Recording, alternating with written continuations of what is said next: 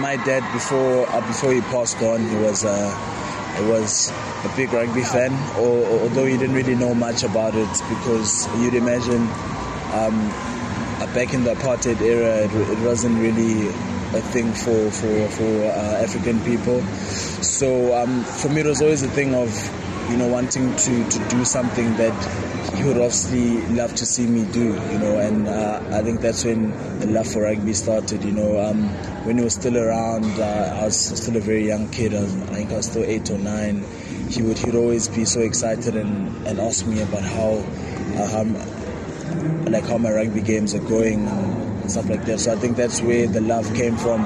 And you know, I was, I was very fortunate to, uh, to be able to go to a good primary school, which gave me an opportunity to go to a good high school as well. So um, for me, this, this rugby thing has, has been a real blessing. It has opened a lot of doors for me.